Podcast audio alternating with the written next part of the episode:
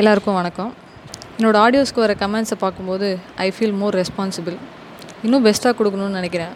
So I will try my best to give you the best இன்றைக்கி இந்த ஆடியோக்கான reason ஒரே ஒரு லைன் அது என்னன்னு கடைசியில் சொல்கிறேன் நான் யூஜி ஒரு காலேஜில் படித்தேன் அங்கே இண்டிபெண்டன்ஸ் டே ரிப்பப்ளிக் டேக்கு ஃபஸ்ட் இயர் பசங்க மட்டும்தான் ஃப்ளாக் ஹைஸ்டிங் பார்க்க வருவாங்க.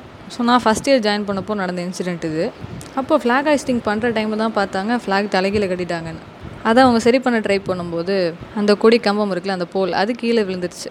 இதை பார்த்தோன்னே ஒரு குரூப் ஆஃப் கேர்ள்ஸ் சிரித்தாங்க கோவத்துக்கு அவங்கள அப்போவே போய் அடிச்சுட்டு வந்திருப்பேன்.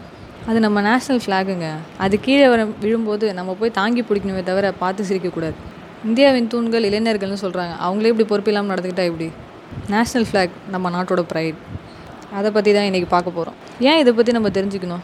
நம்ம ஸ்கூல் காலேஜெலாம் படிக்கும்போது ஆறு மணிக்கு அஞ்சு மணிக்கு எஞ்சி குளிச்சுட்டு ஏழு மணிக்கு ஃப்ளாக் ஹாஸ்டிங் பண்ணதுக்கு போவோம். எல்லாருமே ஆர்வமாக தான் போகிறோமா நிச்சயமாக கிடையாது. புலம்பிட்டே தான் போவோம். ஆனால் எனக்கு அப்படி இல்லைங்க. நேஷ்னல் ஃப்ளாக்னால் எனக்கு ரொம்ப பிடிக்கும். ஸ்கூல் படிக்கும்போது ஒரு ஃப்ளாக் ஹாஸ்டிங் கூட மிஸ் பண்ணாமல் போயிடுவேன். அதே மாதிரி தாங்க காலேஜ்லேயும் நான் சொன்னேன்ல ஃபஸ்ட் இயர் மட்டும் தான் அலோவ் பண்ணுவாங்கன்னு. நான் செகண்ட் தேர்ட் இயர் படிக்கும்போது ஃப்ளாக் ஹாஸ்டிங் பார்க்க போனேன்.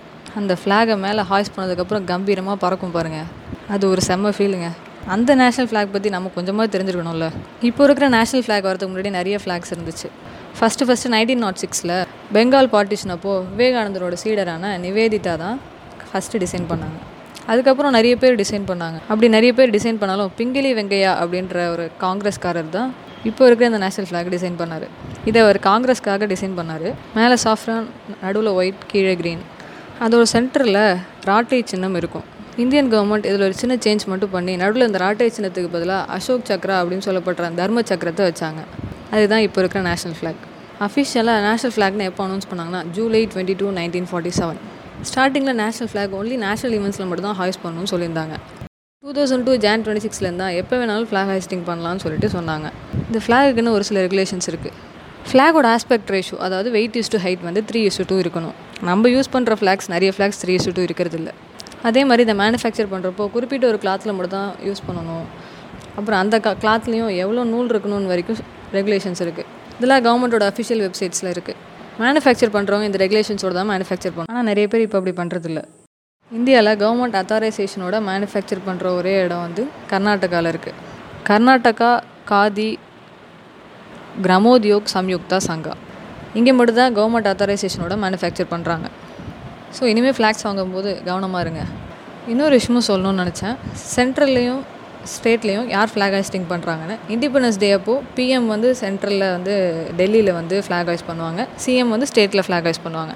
ரிப்பப்ளிக் டே அப்போது பிரசிடெண்ட் வந்து டெல்லியில் ஃப்ளாக் ஹாய்ஸ் பண்ணுவாங்க. ஸ்டேட்டில் கவர்னர் ஃப்ளாக் ஹாய்ஸ் பண்ணுவாங்க. நமது இந்திய தேசிய கொடி நமது பெருமையின் சின்னம். அதை ஒவ்வொரு முறை உங்கள் நெஞ்சில் சுமக்கும் போதும் கர்வத்தை உணருங்கள். நான் என்ன நினைக்கிறேன்னா அது ஒவ்வொரு டைம் காற்றுல அலைப்பாயிரப்போ நமக்காக உயிர் விட்ட உயிர் விடுகிற வீரர்களை வந்து வணங்குற மாதிரி நான் நினைக்கிறேன்.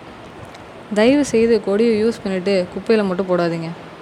ஆகஸ்ட் பதினாறாம் தேதியும் ஜனவரி இருபத்தி ஏழாம் தேதியும் ஒவ்வொரு டைம் அந்த கொடியை கீழே பார்க்கும்போதும் மனசுக்கு ரொம்ப கஷ்டமாக இருக்குங்க. முன்னாடி நாள் நெஞ்சில் சுமந்துட்டு அடுத்த நாள் காலில் போட்டு மிதிக்கிறோம்.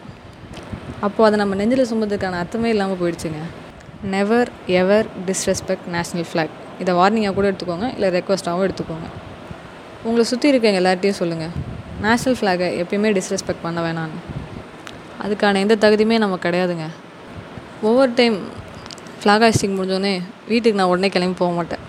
கொஞ்ச நேரம் நின்று அந்த நேஷ்னல் ஃப்ளாகை பார்த்துட்டு தான் போவேன். இனிமேல் தயவு செஞ்சு கடமைக்காக போகாதீங்க ஃப்ளாக் ஹாஸ்டிங்க்கு அப்படி போக பிடிக்கலனா வீட்டில் இருந்துருங்க. நீங்கள் போகாதெல்லாம் கொடி ஏற்றாமல் இருக்க போகிறதில்ல கொஞ்சம் நின்று புன்னகைத்து பாருங்கள். கொடி உங்களிடம் கதைகளை சொல்லும். வீரக்கதைகளை. நமது தேசிய கொடி இந்தியாவின் பெருமை. ஒவ்வொரு இந்தியனின் பெருமை. அது சுதந்திர இந்தியாவின் அடையாளம். ஃப்ளாகை பற்றி பேசிட்டு இதை சொல்லி முடிக்காமல் தான் நல்லா இருக்காது. ஜெய்ஹிந்த்